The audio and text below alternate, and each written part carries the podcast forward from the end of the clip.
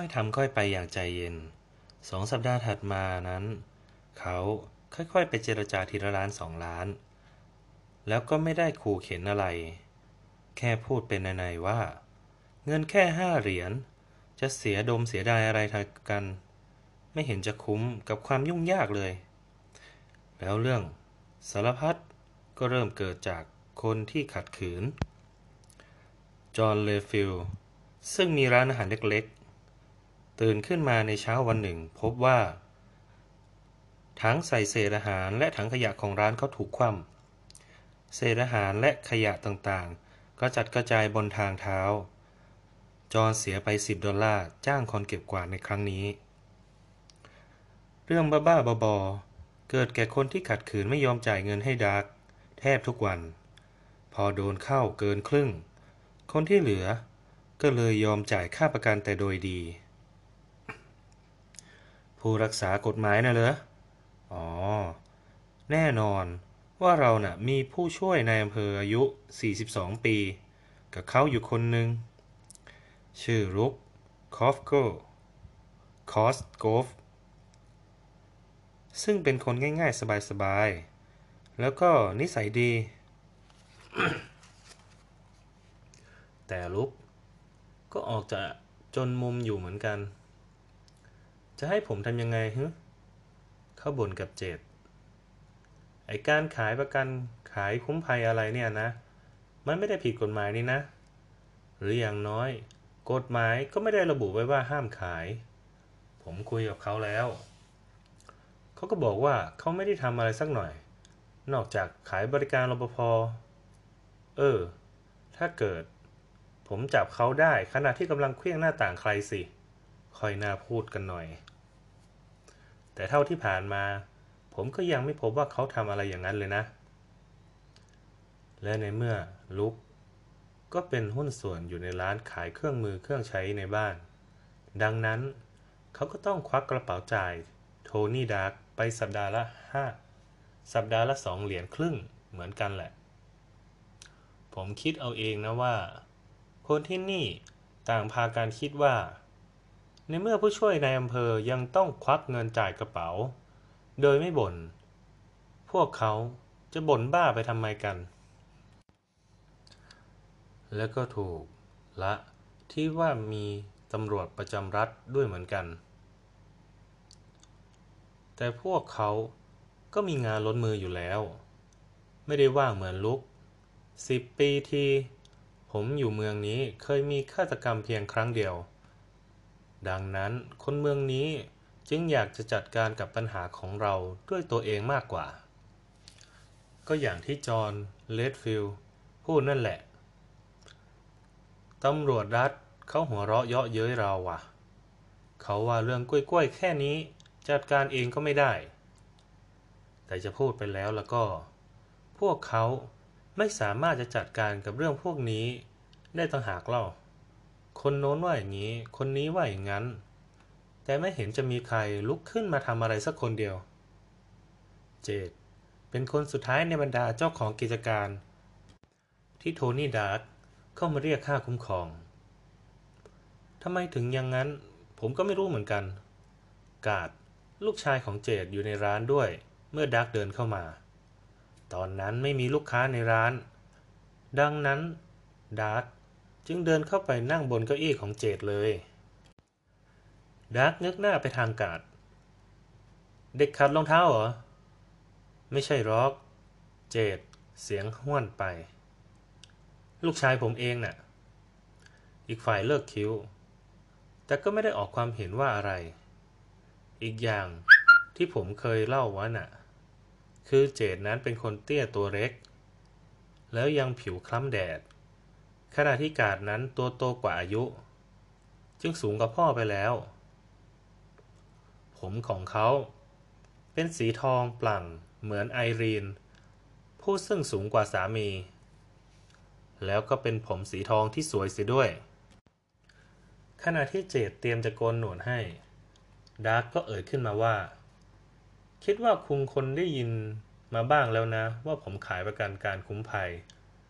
ค่าประกันเพียงสัปดาห์ละห้า ผมได้ยินแล้ว เจดบอก โปะผ้าลงใบหน้าของลูกค้า ความจริงน่ะ เจดนั้นดื้อเหมือนลา ผมรู้ว่าเขาไม่เคยเห็นด้วยกับการที่ใครๆ ยอมให้ดักข่มขู่เรียกเงินอย่างนั้น แต่ขณะนี้ลูกของชายคนนั้น ลูกของชายของเขา นั่งอยู่ในร้านด้วย และคอยฟังหูผึ่งทั้งๆทที่ทำเป็นการอ่านการ์ตูนง่วน อยู่ก็ตามที การ์ดชอบอ่านเรื่องนักสืบ เป็นชีวิตจิตใจ แล้วก็เพ้อฝันไปกับเรื่องแบบนั้นเกินกว่าเหตุ ในที่สุดการโกนหนวดก็จบลง ผมกลั้นหายใจเมื่อเจดเดินดิ่งไปยังเครื่องบันทึกเงินสด ดึงลิ้นชักออกมา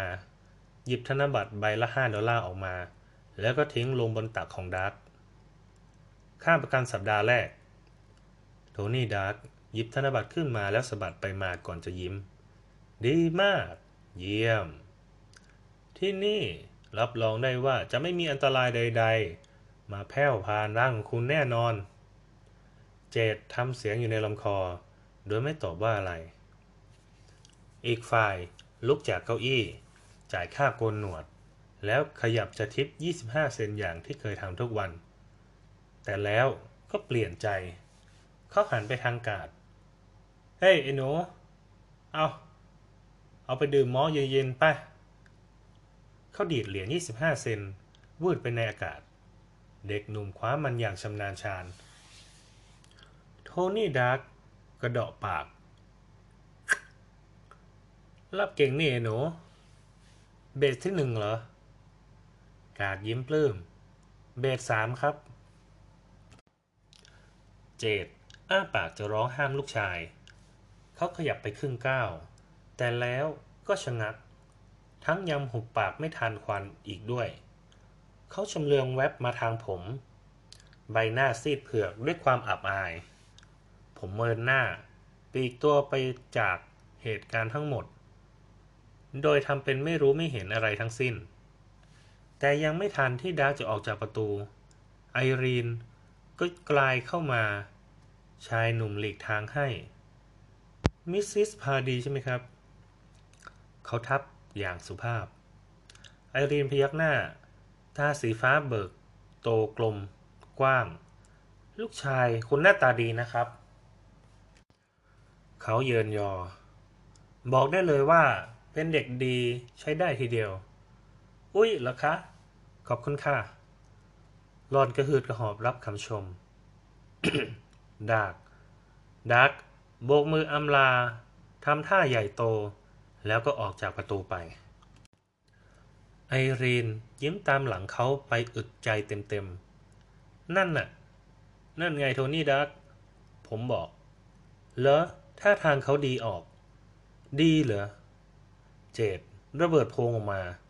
หมอนี่มันเป็นอาชญากรชัดๆ ช่อฉน ปลิ้นปล้อน ไอรีน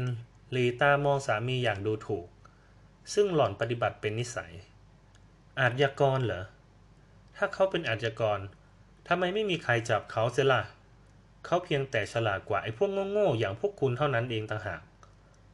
คุณก็แค่อิจฉาเขา เรื่องมันก็แค่นี้แหละ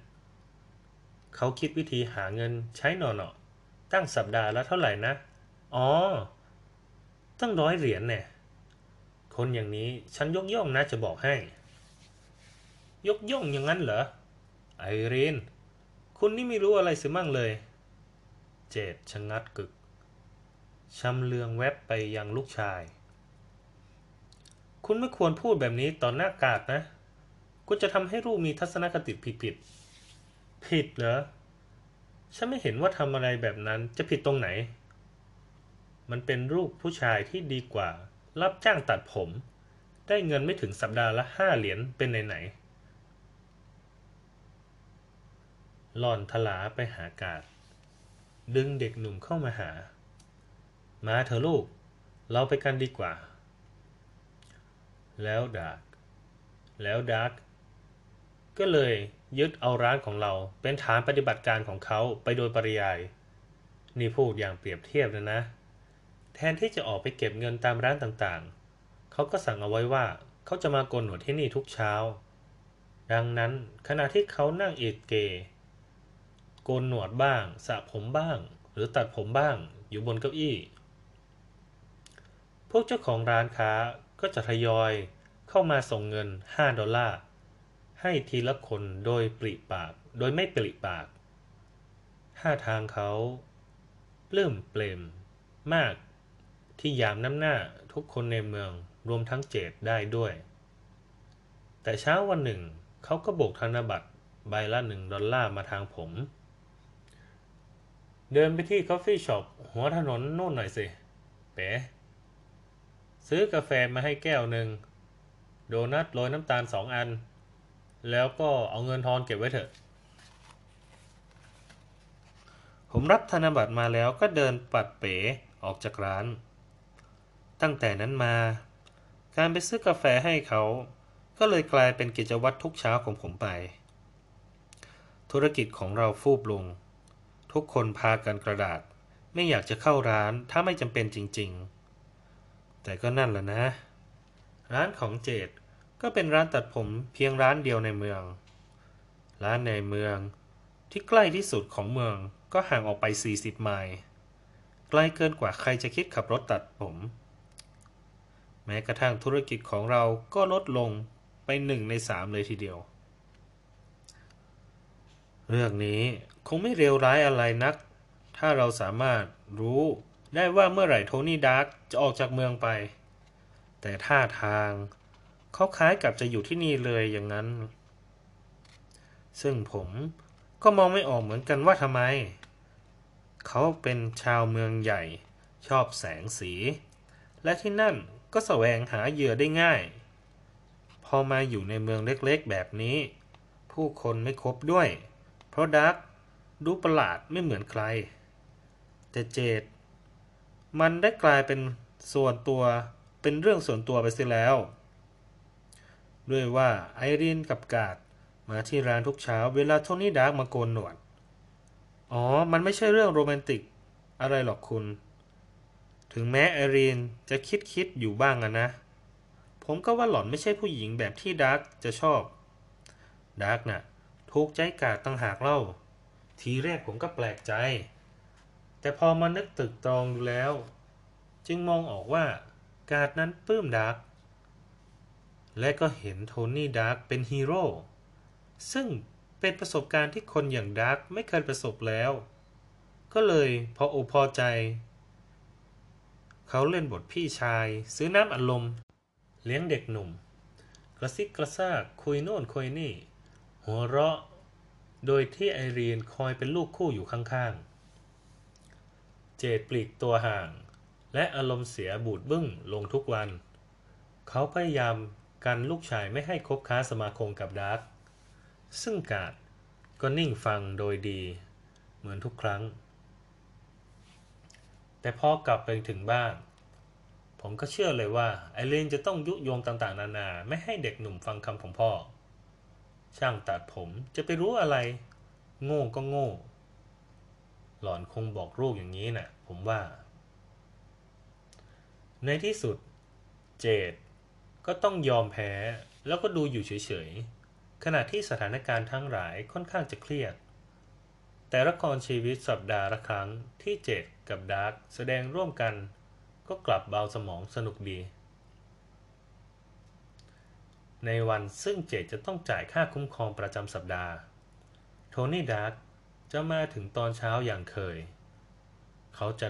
ลงนั่งบนเก้าอี้ตัดผม แล้วก็บงการว่าต้องการให้ทำอะไรบ้าง เจดจะไม่ตอบว่าอะไรเลย เดินดิ่งไปยังเครื่องบันทึกเงินสด ชักลิ้นชักหยิบธนบัตรใบละห้าดอลลาร์ออกมา แล้วก็เดินมาส่งให้ดาร์กแบบเงียบๆเสร็จสับ จึงลงมือทำงานทำการเสร็จเรียบร้อย ส่วนดาร์กนั้นเมื่อพร้อมแล้วที่จะออกจากร้านไป เขาจะจ่ายเงินครบถ้วนไม่มีตุกติก แต่ก็ไม่ทิป แล้วผมล่ะทำอะไรบ้างตลอดเวลาที่ดาร์กอยู่ในร้านน่ะเหรอ ถ้าผมมีลูกค้า ผมก็ทำงานของผมไป แต่ถ้าไม่มี ผมก็จะอ่านหนังสือ หรืออ่านการ์ตูนง่วน นอกเสียจากว่าต้องเดินไปร้านกาแฟเพื่อซื้อกาแฟกับโดนัทให้ดาร์กเท่านั้น แล้วไม่นานก็มีกิจกรรมใหม่เพิ่มขึ้นมาให้ชม